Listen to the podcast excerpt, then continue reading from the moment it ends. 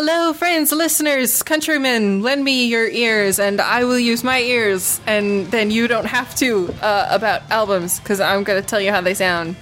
Along with Erin. Welcome to GKAD. Welcome to GKAD. We're talking about Cyntia's 2014 album, Limit Break, which is a really cool title because I'm a video game nerd. I was thinking that too, actually. This is Erin, who spells it with a 1 instead of an I because she's cool hacker material like that. And I am Zero, and I spell it with a 0 instead of an O because I'm cool hacker material like And that. And together we're binary. Oh my god, that so works. I love it. Hell Let's yeah. be binary. this is a binary episode of GKAD. We're the, we're the binary team.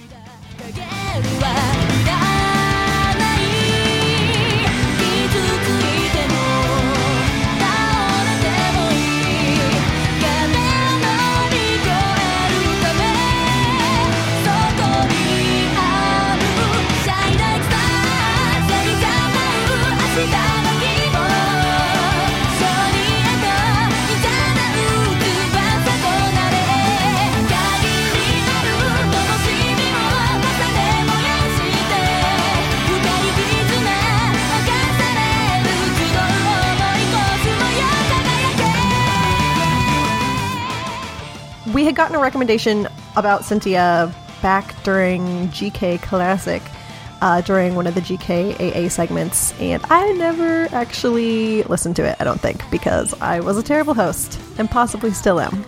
Um, and so this is actually my very first encounter with Cyntia, and I actually thought they were a pop group. And so when I put on the album, I was very surprised because they are metal. And Proper, proper metal too. Not that. Yeah, not I know I'm gonna I'm gonna alienate a lot of people saying this, but it's not that baby metal bullshit. This is the real deal. exactly. Baby metal makes me want to kill people. I hate them so much. No, this is real metal, and holy shit, these girls kick so much ass. Um, the album starts out really strong, and it just never lets you go. The Senko Strings is a really good opener, right on time. Like the face melting continues. Um, I feel like a lot of these songs are good driving songs, incidentally. Um, I like how a lot of the songs are sort of unabashedly overblown, being like dramatic and big, the way metal should be, you know, not. It feels like pre- pretentiously metal in the right way. I don't even know if that makes sense.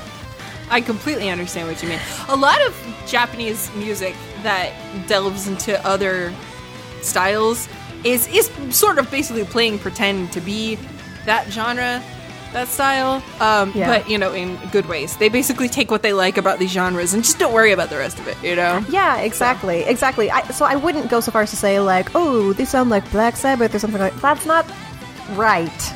But they have that say like if you took Black Sabbath or some other metal band like that and threw it into a pot and like boiled it down until it was just like syrup, I feel like that would be Cyntia, where it's like This- concentrated almost. This is you know further forward in time though. This is a little more like Ozzy Solo slash um, Okay. Megadeth. Fair you enough. know, that the '80s Fair sort enough. of stuff. Honestly, I don't normally listen to very much metal. Um, that's that's my husband's deal. I like it, but not enough to like seriously follow it. But yeah, when he put this album on, we were we both looked at each other like, "Holy shit, this is fantastic." um, there was not a single song on the album that I didn't like.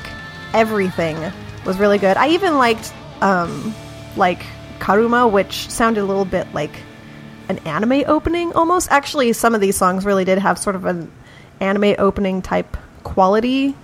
Yeah, the melodies are definitely J-pop melodies. Yeah, I normally hate that, but for some reason it worked. At least I thought so uh, on this album. I, I couldn't really find anything to complain about. Uh, and I'm sure that you probably did because you're much smarter about music than I did. Or Now the um because of the the I think that pentatonic scales and major scales for the most part work really really well with melodic power metal. Uh, so because of that, because they've got that anime J-pop style and melody, I think it works really really well. Um, I think it's one of the reasons why Japanese metal groups have a tendency to actually be really fucking good.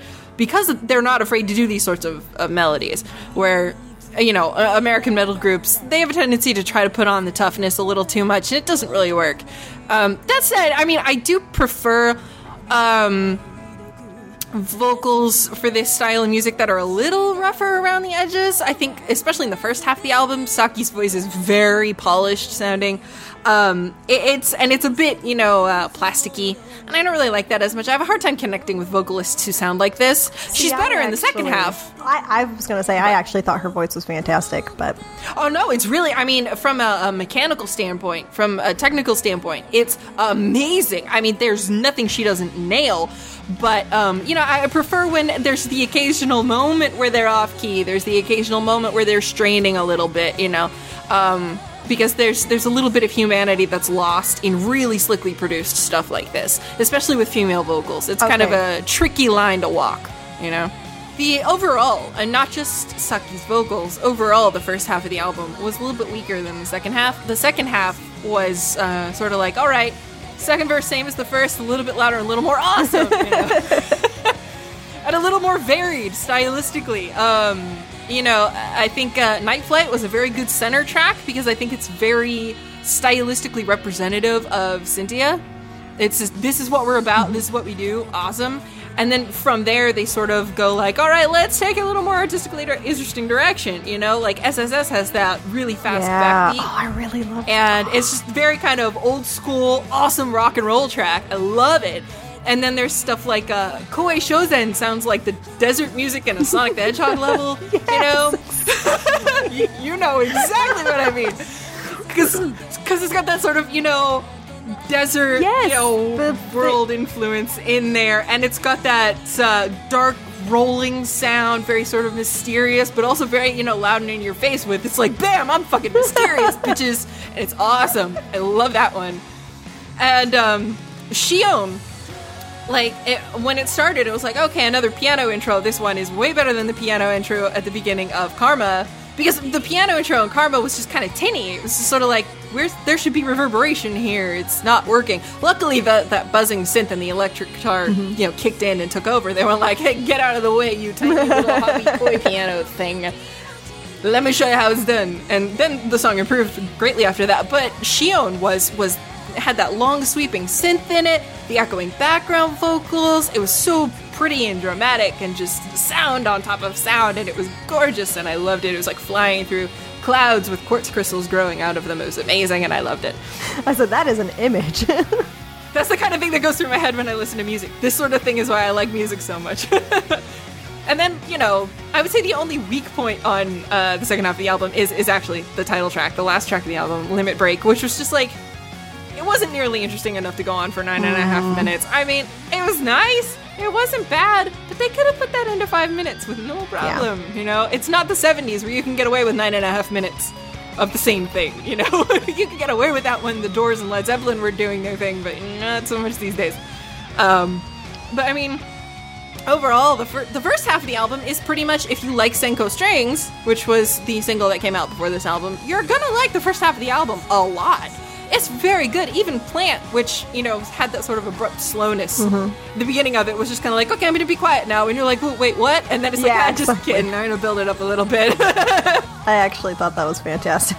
And that, uh, yeah, that, I, I don't think that the um the melody of that particular one was really anything special. That just kind of felt like this is the pop ballad for the album. And okay, it's solid, it's not bad, it's not my thing, but that to me was the low point of the album. Even though it's still pretty solid, it's still pretty good. So Yeah, well, and um, honestly, as far as ballads go, like you could do worse than it was like a real Oh, yeah, rock absolutely. ballad instead of like this bullshitty bullshit. Yeah, but then like we got Shion later, so it was just kind of like, okay, I like you guys again. It's alright. but like what you said about the album, I mean, from the very beginning, I mean, the intro of Senko Strings is like, f yeah, this is what I want to be listening to, and you're right. It really never gets bad. It, you know, like it has the little tiny dip weak point, but then Night Flight, which I said is representative of, of Cyntia in a very big way, was right after that, and it worked great. So, yeah, eh. it's just so ah. We need to review more stuff like this. I could totally listen to this. I agree completely. I miss I miss reviewing albums like this that are just kind of like, oh wow, I enjoy this. I feel like a lot of the stuff we've been reviewing lately has been like, yeah, I was looking forward to this. It was kind of disappointing, you know, over and over again. Oh, I just got to just as a side note because the I didn't get a chance to really say this. Holy fuck, the guitar solo on Right? this album! Oh my My god! face melting. Wow. Ah, just yes. Yes. Holy. The face melting is right. That I mean, just oh my god! Every now and then there would be a song that didn't have like a proper guitar solo in it, and I'm like, what are you doing? She's She amazing. really is. I. Oh my She's god! so I think that would that might have been part of what like really sold the album for me is the fact that some of those solos are just.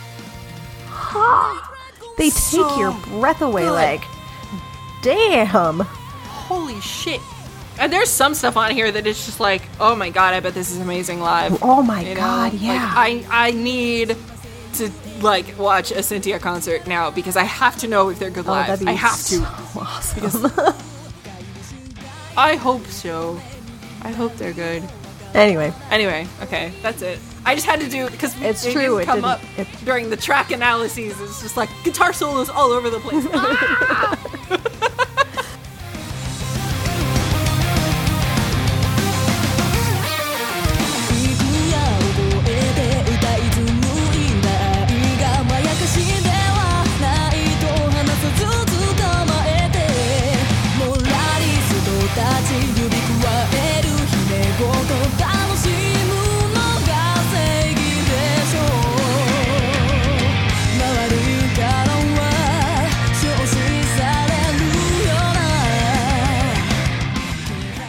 Thank you for listening to GKAD. If you would like to follow us on Twitter, I am GK Erin, ER1N. She is GK0, ZER0. The show itself is JPopJRock underscore. If you want to follow the lame dudes who did not show up, you have GK Jaylee, J A Y L E E, and GK Loki, L O K I.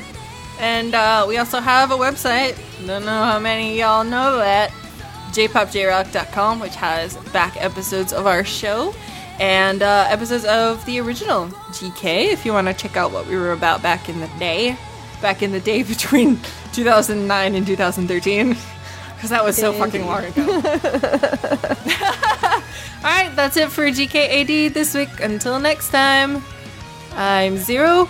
And I'm Erin.